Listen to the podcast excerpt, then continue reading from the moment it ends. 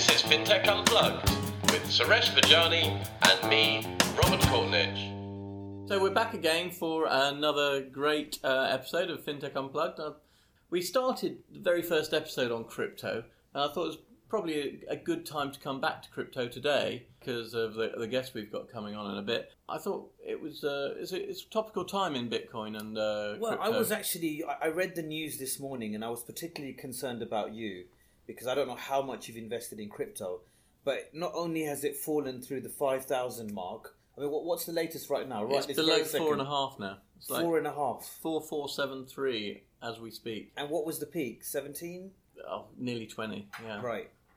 So it's been going really uh, crazy. But the thing that's come up that's caused this is this this latest sort of I don't know what you would call it, but this feud between the the sort of the crypto purists, the the Satoshi Nakamoto group, and the guys that really want to bring Bitcoin into the 21st century. So we we've had this hard fork that came on the 15th of November this year. So, in normal language, would you consider that like a share split? Is it a split? Well, it's a it's a sort of a share split, but this time the share split is acrimonious. So we have got two new versions of, of Bitcoin Cash that are fighting it out to see who's going to survive. One will survive and one will, will die on the vine. So, what's the difference between So, the so two? you've got Bitcoin Cash ABC, um, which is a is a beautiful name, but actually it stands for Adjustable Block Size Cap. That's a, a bit of a mouthful, I know. Um, but it, Dave it- Birch would love that acronym. he, he would love he loves acronyms, Mr. Birch. But these are the, the guys that, that want to. It's the conservative wing of the blockchain group that don't want to have radical changes. It's led by a guy called Roger Ver, and they they're supported by the major mining groups and and the major exchanges like Binance. So these guys have got good support. On the other side, you've got guys that are following uh, Satoshi Nakamoto, and they've got the the Bitcoin SV, which is the Satoshi's version or vision, and they're led by a guy called Craig Wright, who actually declared himself to be Satoshi Nakamoto recently. But who knows? No, no one will ever really know. I don't think. So, it sounds like it's the purists versus the revolutionaries. Yeah, and, and, and what's going on there is is that they are diverting Bitcoin mining from the main Bitcoin into these two new forks to try and see who's going to get the, the most traction, whether it's ABC or SV. Now, in the sort of turmoil behind that, Bitcoin itself is being mined less, so there is seems to be less demand for it on the exchanges, and it's starting to dip. At the same time, Bitcoin Cash has got to dip because Bitcoin Cash has been split into two new uh, Bitcoin Cash versions, the SV and the ABC. So you can't create value out of nothing. So if I was a Bitcoin holder right now, I'm not really going to benefit with these new changes. I'm literally going to Well, potentially. Uh, I think there are there is a push that I think the ABC movement see this as a as the future of, of Bitcoin and where where it should be going, and I think they see as the original Bitcoin as perhaps a sort of old school. I still would be surprised if Bitcoin doesn't bounce back at some point soon, and I think it will start to change over the ne- next few days. But it's dropping to below four and a half as a result of this, I think the Bitcoin enthusiasts are going to be coming back at it and trying to get it pushed back up soon. So you do realise, as a result of you saying that, we've got to add this bit in now that says we do not advise on investments, and investments can go up as well as go down, and it needs to be like an advert for those um, American medicine. I think I think you could do that, but to be honest, as as investing in uh, cryptocurrency is not a regulated activity, we're probably not investment advisors in any shape or form in doing this. And it's we're interesting we're talking that. about this today because we've actually got potentially the first new crypto bank, right? Oh yeah, of course, yeah. We've got Vicken coming on Yeah. from HeadPay, and I, th- I think this is going to be a really interesting uh, debate we're going to have with him. So, Vicken, Hello. do, do you want to introduce yourself and say a little bit about who you are? I mean, your name would help because we're not allowed to give it away. GDPR yet again. we're not allowed to- Really? Really, under Wow. European laws. So let's stay without names. So it's no. My name is Viken Kaprelian, the CEO of HeadPay. We're trying to create the future banking between this uh, crypto and the traditional bank. So are you a bank? No. Okay. Are you a yet. crypto? Are you a crypto exchange? Well, crypto everything because crypto basically to these days they are not licensed. So whoever is going to license the crypto is going to pioneer that and until now nobody is doing it. They are afraid. So if I was I was a company, I, what what would I talk to you about? What type of services would I get from you? You would get the service of a bank within a crypto. The traditional banking services that is out there engaged with the crypto and that is by our uh, token or by our platform putting everything in one place. Well, that frustration came not because the banks don't like crypto or crypto don't like banks. Frustration came from the regulation that the crypto don't apply for the regulation and the banks they want regulation. I think the bank's excuse is regulation. Otherwise it's all different story. So if I was a Barclays Bank, I would come to you and say, I want to use You your service. You wouldn't come to me. I wouldn't come to you.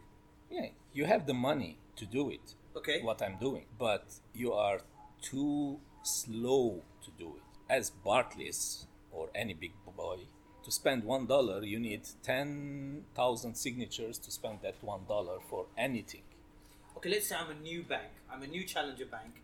I don't have some of the bureaucracy of the traditional banks. Yeah, So I would come to you and I would say, I want to use your crypto. you wouldn't come I to because you were you will be afraid that your bank or your central bank or your bank license will be revoked if you touch a crypto. That's, So you're saying the banks would not touch you? yes. Okay.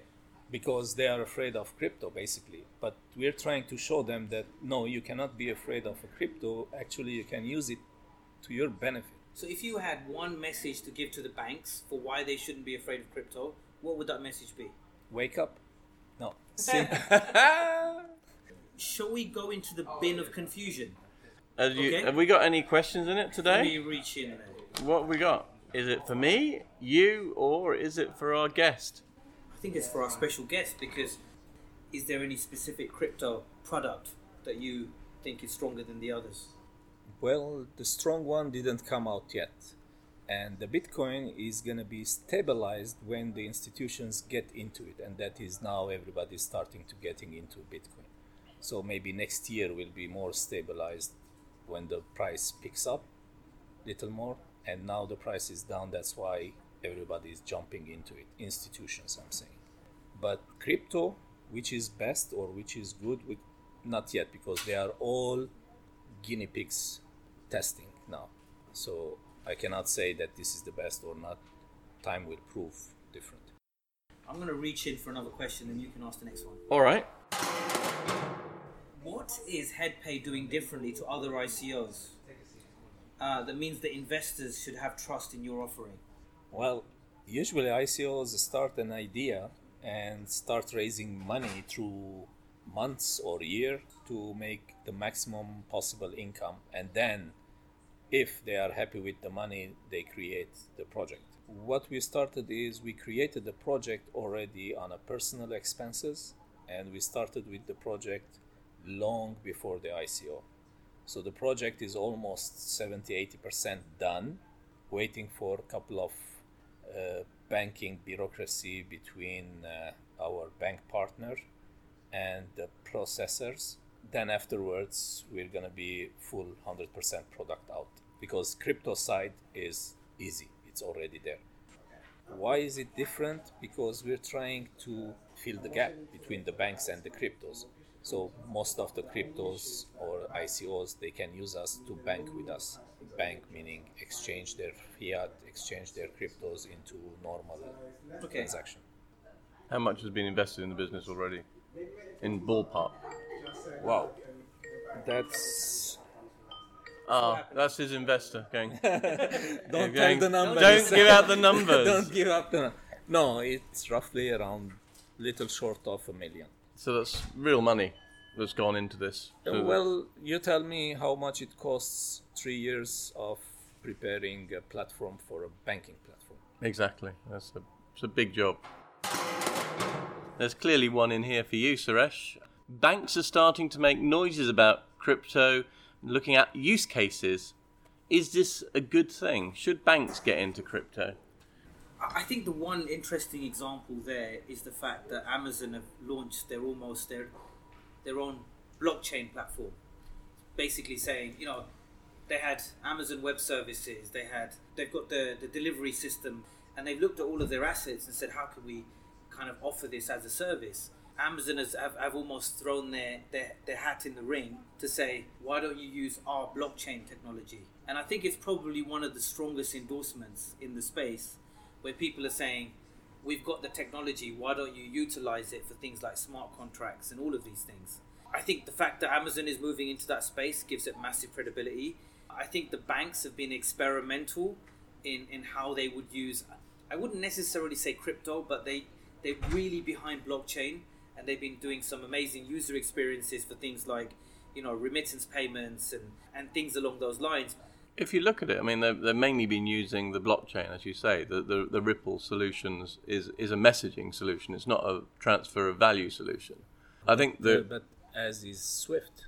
is it, yeah, that's what I'm saying. It's a messaging system like Swift Yeah, Ripple. yeah. So it's it makes sense that they would use confusion that. is between the blockchain and the crypto. Yeah. The people using the same word in different places, and it has totally different. Well, we uh, had that concept. crazy thing, didn't we, where people started investing in Ripple thinking it was a currency. Did you Yeah. see that? Yeah, and the yeah. price of Ripple went up stupidly, even though like 90% of Ripple is still owned by Ripple because it's not there as a currency. Yes. But the price went up for no reason, Well, just because people of any thought banks that are using crypto because I can't. using crypto. yeah None. It will be HeadPay the first. HeadPay will be the first. You heard that first on the uh, FinTech Unplugged podcast. Today I read in the news that they are selling coffee beans on a blockchain. So imagine if a coffee bean is being done on the blockchain to see the source of the coffee and who's drinking it in the end. Uh, I think the banks will be happy to see the source of the money and who's spending it in the end. so I guess what's going to be interesting is the traditional banks will be looking at you to almost see how you experiment and they'll see you as a test bed. So if you're a success which I know you will be it, it's something that will endorse them. Honestly my success towards the side of the banking side is depending on our partners because they are the regulatory or that phase of it. On the crypto side it's easy. It's just uh, programming preparing platform easy meaning like there is no hard regulation on it and this is where the challenge comes in when the product is finished how to keep the banks happy i think they will be because they will see that this is their own product Thank you, Vikram. We uh, we really appreciate that, don't we? The man on the street. It could be a woman. Uh, I'm Mr. Bucks. I'm the security guard here. You, Yeah, yeah, What do you yeah. know about Bitcoin? What's um? I mean, I know it's been banned from con- so many countries, and it doesn't make sense, you know, this uh, because you can't handle. It's not. It's not physical, basically. You're touching there and there. You're making payments. You know, it's like um, it's like bit like uh, virtual money. You know, but you can't see. You can't handle. You can see it, but it's like uh, it's like in the air, isn't it? Some people say it's a bit dodgy, you know. It could come about a time, like because we are into internet, you know, and all that. You, it will be possible to use this Bitcoin as a money source instead of having cash. So do you can you foresee a time when you might be paid in Bitcoin? Yes, I can see it. Uh, well, in the near future, yes, yes, very soon. Uh, can I ask your name, sir? Of course, my name is Raj. Okay. And do you do you work here in London? Uh, yes, I do. I own a business with my cousin. Uh, we uh, have a computer repair store. Are you familiar with cryptocurrencies? I have an understanding of cryptocurrencies, but um, in terms of, I don't really, I have never bought it, but I know about it. Yes. Do you know anybody that's uh, bought and sold them? Actually, I can tell you that um, my fam- one of my family members, he's a ex. Um, trader and he's decided to do is, uh, is he's trying he's in the process of uh, launching his own cryptocurrency yeah really for what what purpose? to make money. I can only say that much. You know. Oh, is he doing an ICO, uh, initial coin offering? I, I, I- yes, absolutely, yes. yes. And will you be investing? When I see that there's money, uh, if there's money being made, then absolutely, why not? How do you know that you can trust his bit, his Bitcoin or his, his Well, cryptocurrency? I can trust him. He's my cousin. He can't go very far, can he? I'll go knocking on his door. The man on the street.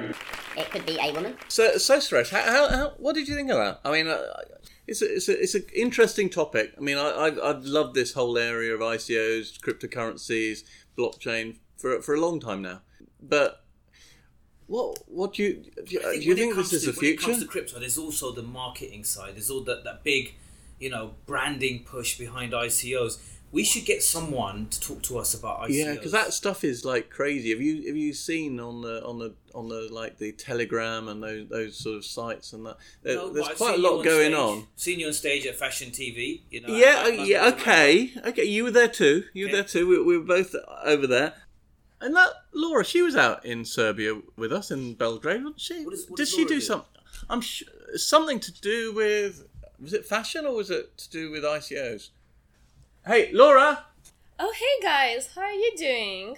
what brings you in into to the middle of the gherkin? Well, I really missed you guys, so I decided to pop by as I'm here and to say hi. When did we see you last? It was Serbia, right? Yes, it was at conference, Exedium. It was such a great event. That's right, with Pavle. And what what were you talking about there? Well, I was actually talking about ICOs Yeah? and how do crypto companies fundraise money because I help them with marketing and PR. What chance so let's is that? Have, let's have an open conversation about ICOs. There's nothing being recorded. There is nothing. For Yeah, you to honestly, worry about. don't don't worry. That that's not a microphone. That is just my toupee. So, Suresh, what what was it that you really wanted to know about ICOs? Laura, tell us in a nutshell what's an ICO and what the, what the heck is that all about? So, ICOs or initial coin offering uh, basically stands for alternative way how companies fundraise money. As you know, a few years ago, a lot of startups were fundraising through VCs, through equity investment. Mm-hmm. But then all of those young founders, all those entrepreneurs, they didn't want to lose the power when Yeah. they're giving it away by giving equity. They decided to release t- tokens, which basically are an utility which you can use for some sorts of uh, I don't know some sort of work. So, are they a scam? Are they, I mean, we, we Suresh and I talked to this before because Suresh was going to raise uh, issue the Suresh token. I seem to remember. Yeah, I thought we can have a boiler room somewhere in uh, Eastern Pump and Europe dump. and we can just set up an So- ICO and So, how many of these are pump and dumps, and how many are real?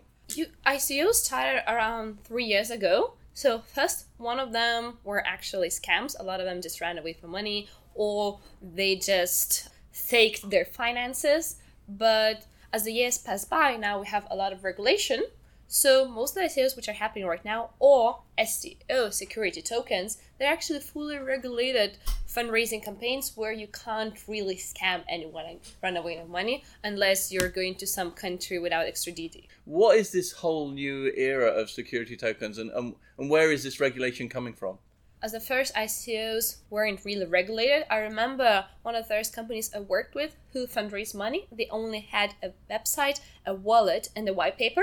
They didn't even have the company registered at that time. Afterwards, after fundraising the money, they kind of sorted all out. But it was a wild, wild west. And of course, as a lot of scams happened, the industry and the people, the investors, weren't that happy. Of course, the government also interfered, and that's why a new way of fundraising and STO kind of was brought to the light. Malta, Switzerland, they're the kind of the first ones in this industry which are going towards the better regulation of such fundraising campaigns. But I think it's still a long way to What, go. what, what about your home country? What, what's going on in Lithuania? Because I, I heard something about some licenses being granted. What, what's that about? So I'm from Lithuania, and Lithuania was always known on trying to become a fintech place of Europe. For a lot of foreigner countries, it's easier to get e-money license to establish their companies, and now our government established sort of like a sandbox for different uh, ICOs to kind of be raised there. We had one BitDegree who raised, if I'm not mistaken, around six ten million, more or less. So they were fully compliant with Lithuanian law. They were a utility token. Um, and what, what view have you got on things like the security behind the storage of these tokens? Because there's been a lot of talk about so many um, custodians and so many exchanges being hacked and losing a lot of coins. Uh, is that a real risk, do you think, for the industry? Well, remember what happened with Kraken, one of the biggest exchanges in the industry. Basically, it got hacked and most of the bitcoins were stolen.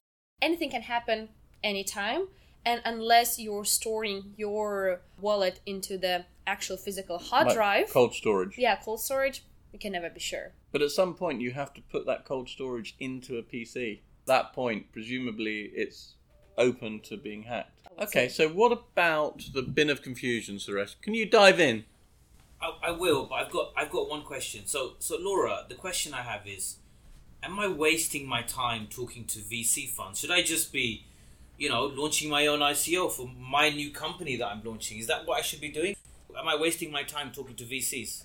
So let me tell you a bit more about how ICO fundraising works.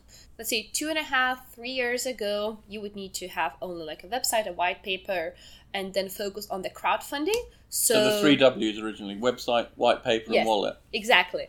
And then you could just fundraise the money from the community. It was usually crypto guys who bought bitcoins at a very low price. So they were the first investors. The companies could have raised 30, 50, 60 million easily, just basically issuing the tokens. But as it was such a get rich quick thing, of course, a lot of companies came on board, and now the market is really saturated. And these days you wouldn't be really able to fundraise the way it worked before. Now a lot of companies are doing the regular fundraising through VC funds, through high net worth individuals, some institutional funds as well. Because what happened two years ago, and some of the first VCs came on board, they already made 10x, 20x, some of them even made 100x. The peers noticed that, and they had a fear of missing out, and now they're the ones who are actually trying to make a buck as the friends did. So I would say if you would like to do an ICO these days, yes, you need to have the white paper. The white paper is sort of like a marketing version of the business plan, and then go through conferences, through your friends, through some events, and focus more on the private sale rather than the crowdfunding campaign. What's the most successful examples you can give us in the ICO world? Like, you know, what have what has been the flagship raises? Well, for example, we could talk about a few Lithuanian companies like Monetha, who raised 30 million in 18 minutes. Wow. Were you involved in that one? Unfortunately, I wasn't, but I'm super happy and proud about the Lithuanians who did that. I think their founder is now Forbes 30 to 30, if I'm not mistaken. Wow, that's cool. And did that was that a scam or was that real? No, that was real. and They're actually launched, I think, the platform relatively soon. So there were some ICOs who actually delivered the product, but there are a lot of ones, like for example, First Blood, one of the first ICOs, who just disappeared. Also had a fortunate situation working with Savedroid. They're a German company who raised uh, around 60 million. When you're basically uh, fundraising money through tokens or through like crypto, you can't really be sure how much you're going to raise in terms of dollars or pounds because the uh, price of the cryptos are really fluctuating. So we always see approximate that amount of money. Anyway, so they raised 60 million. What they did, they did a really good marketing, like sort of PR stunt. They pretended that they are running away with the money. All the top media outlets covered it, and they did really good PR for them. Of course, they, they didn't actually run away. They just kind of wanted to highlight the problems in the industry that you can raise 60 million and you can easily just run away somewhere with all the money and there are no regulations who will stop you now it's getting better with uh, security tokens but at that time there's basically you're investing in a promise We've seen a few um, prosecutions now in the US of some of the earlier ICOs. Yeah. Do you think more of that will take place, and do you think that's going to damage the industry? I would say problem is they fundraise money not from the credit investors, investors who are educated in what they're doing with their money. They raise all their capital from people who maybe gave all, all of their savings for that because they believed in that idea. So I would say the problem is not educating those investors and fundraising from retail, which mm-hmm. will end up in maybe legal lawsuits or similar persecutions. So, do you want to have a look at the bin of confusion? Let's let's let's let's take a little look. In this new area of uh, security tokens, where where we're seeing actual assets backing the tokens. Are there any interesting things that you've seen that you can share with our listeners? I would say security tokens are still at such early stage that most probably the legal compliance, everything around them will change two or three times until it's gonna be established. And what is the biggest challenge I see right now while working with uh, security tokens? You can't never be sure if what you're doing is actually 100% legal because there are no legal grounds surrounding it. You're kind of taking a wild guess hoping that what we're doing, especially in terms of marketing communication, is the best way. And then when we'll have some kind of new regulation law, then we'll have to just kind of adapt.